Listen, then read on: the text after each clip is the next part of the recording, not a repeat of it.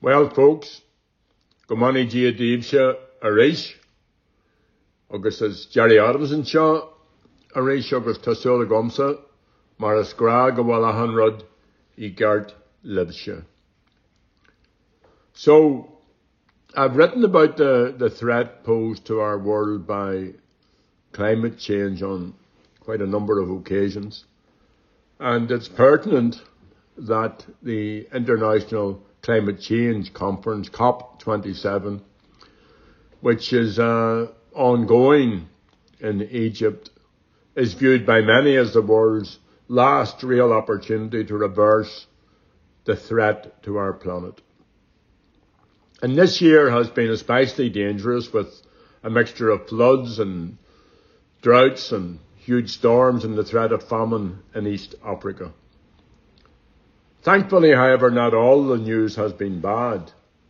The election in Brazil of former President Lula has raised hopes that the huge damage being done to the Amazon rainforest and the threat to the indigenous people of that region will now end.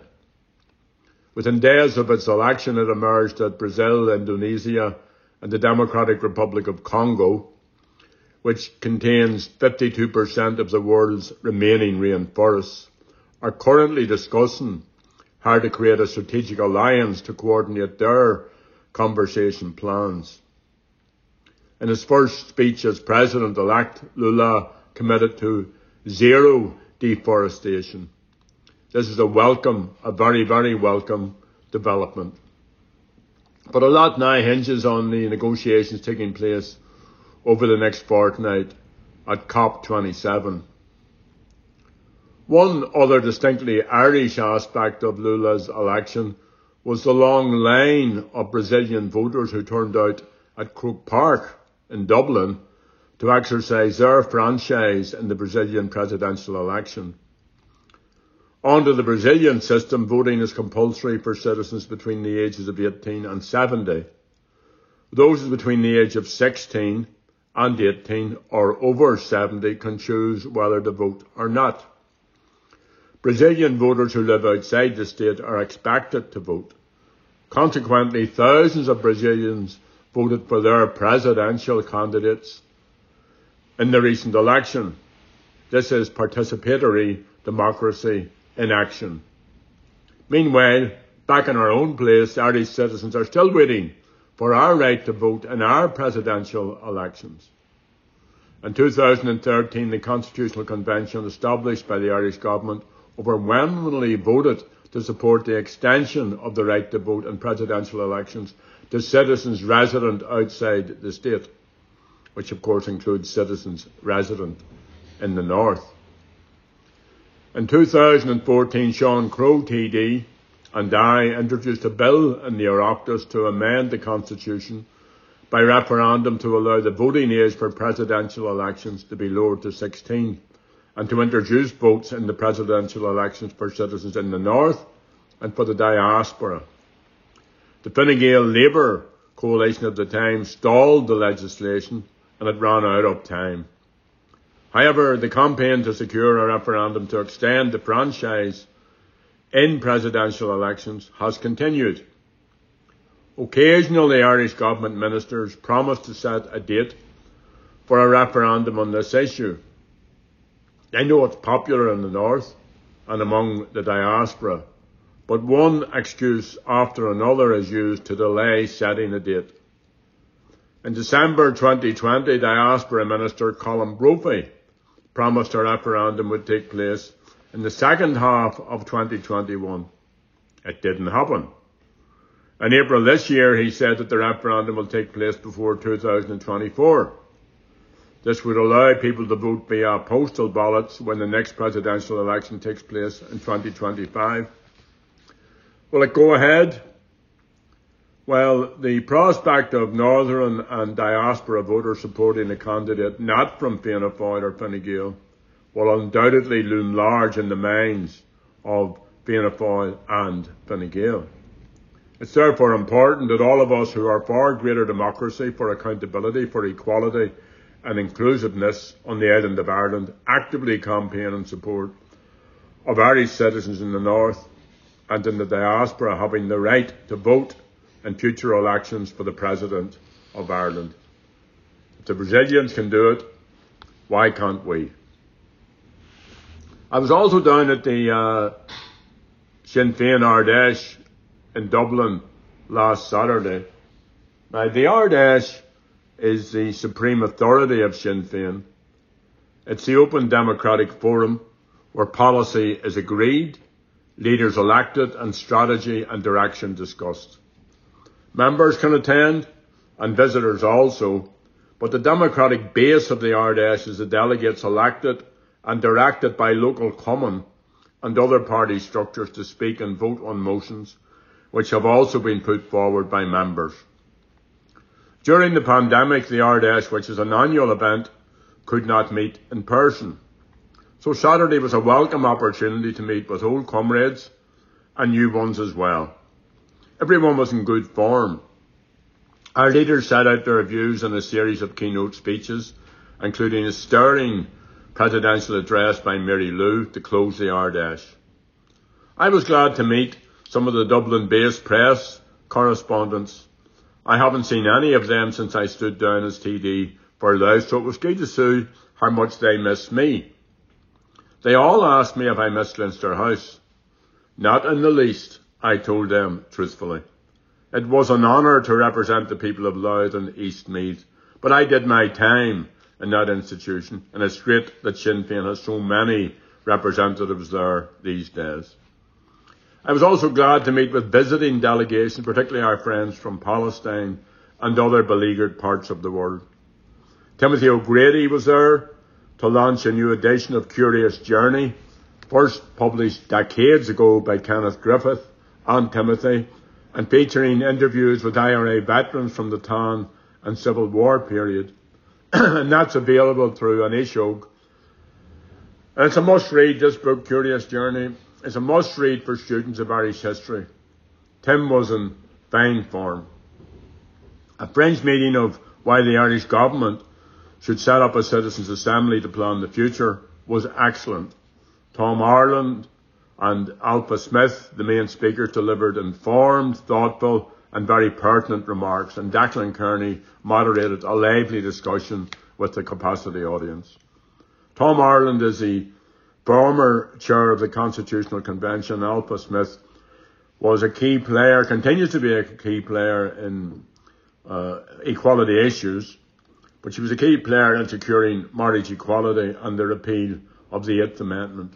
So it was great to hear their views. All in all, it was a good Saturday in the capital, and we won the rugby as well. Just to say a word or two in support of and in defence of the people of Cuba. The economic and societal impact on them of the economic blockade by the USA is enormous. The blockade, which began in 1960, prevents essential economic and medical resources from reaching the people of that Caribbean island nation. It imposes billions in costs on the Cuban economy each year. Last week, the United Nations General Assembly voted almost unanimously to end the embargo against Cuba. The first time this resolution was put to the UN was in 1992. Every year since then, the same resolution has been submitted, and every year, almost every country represented in the UN Assembly has voted for an end to the embargo.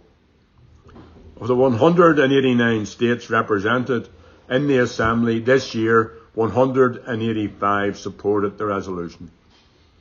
Two states opposed it, the United States and Israel. Brazil, still at that time under the control of the outgoing right wing President Bolsonaro, and Ukraine abstained. The General Assembly resolutions, they're not, they're not legally binding, but the overwhelming nature of the votes does reflect a worldwide rejection of the embargo and does reflect solidarity with the Cuban people. I have been very lucky to visit Cuba several times over the years and to meet with Cuban leaders. In 2001, with other comrades from Ireland, I unveiled the Hunger Strike Memorial in Park Victor Hugo, a beautiful park in central Havana, named after the author of Les Miserables. And this monument to the hunger strikers, this memorial reflects the solidarity of the Cuban people for the protesting prisoners in the H blocks and in Armagh Women's Prison. Last week, the Cuban ambassador attended the Sinn Féin Ard Fheis.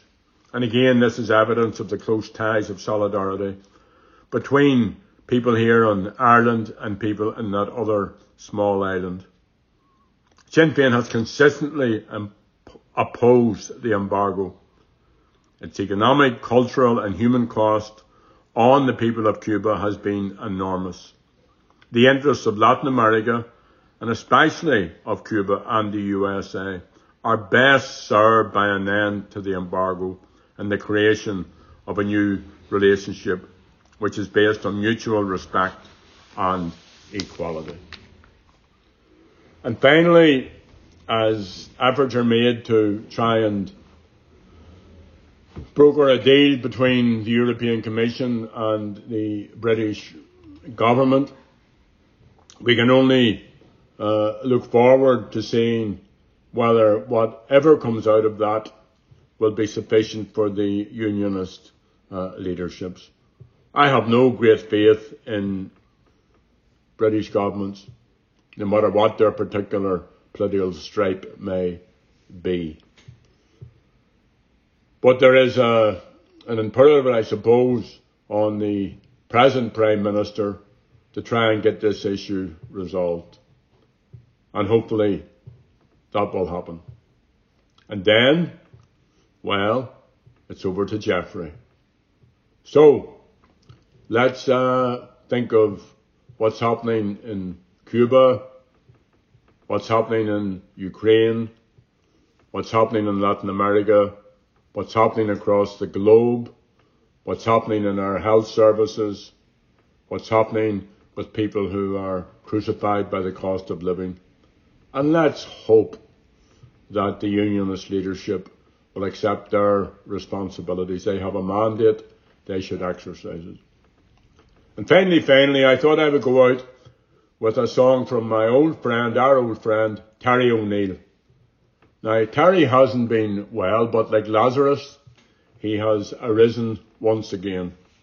And it may be uh, pertinent as we think of Cuba that he would send us off this week with something inside so strong. So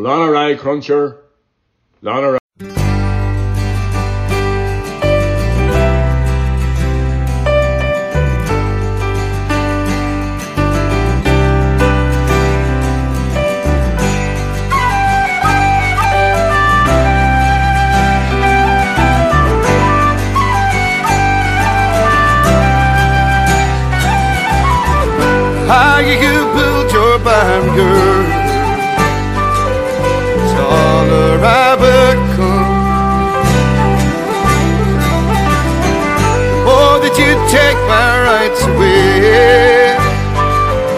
Master, I will run. You can't deny me. You can't decide to turn your face away. No matter cause there's something inside so strong. I know that I can Lana Rai Cruncher, Lana thought that my pride was gone. Oh, oh, something inside so strong. Something inside so strong.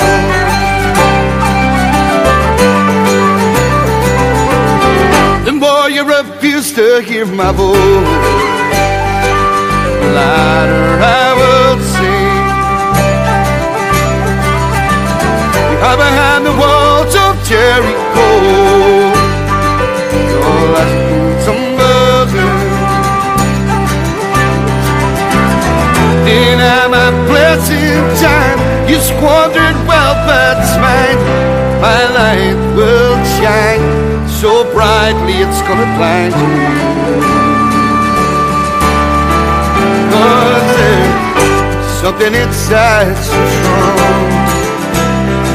I know that I can't make it. But you're doing me wrong, so wrong.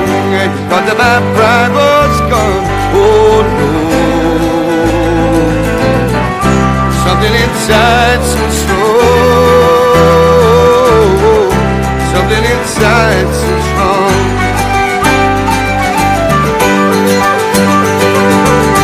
Sing, brothers and sisters, when they insist we're just not good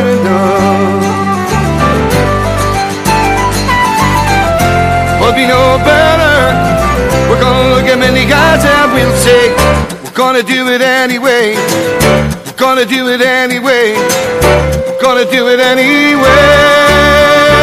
Cause there's something inside so strong. I know that I can make it. But you're doing me wrong, so wrong.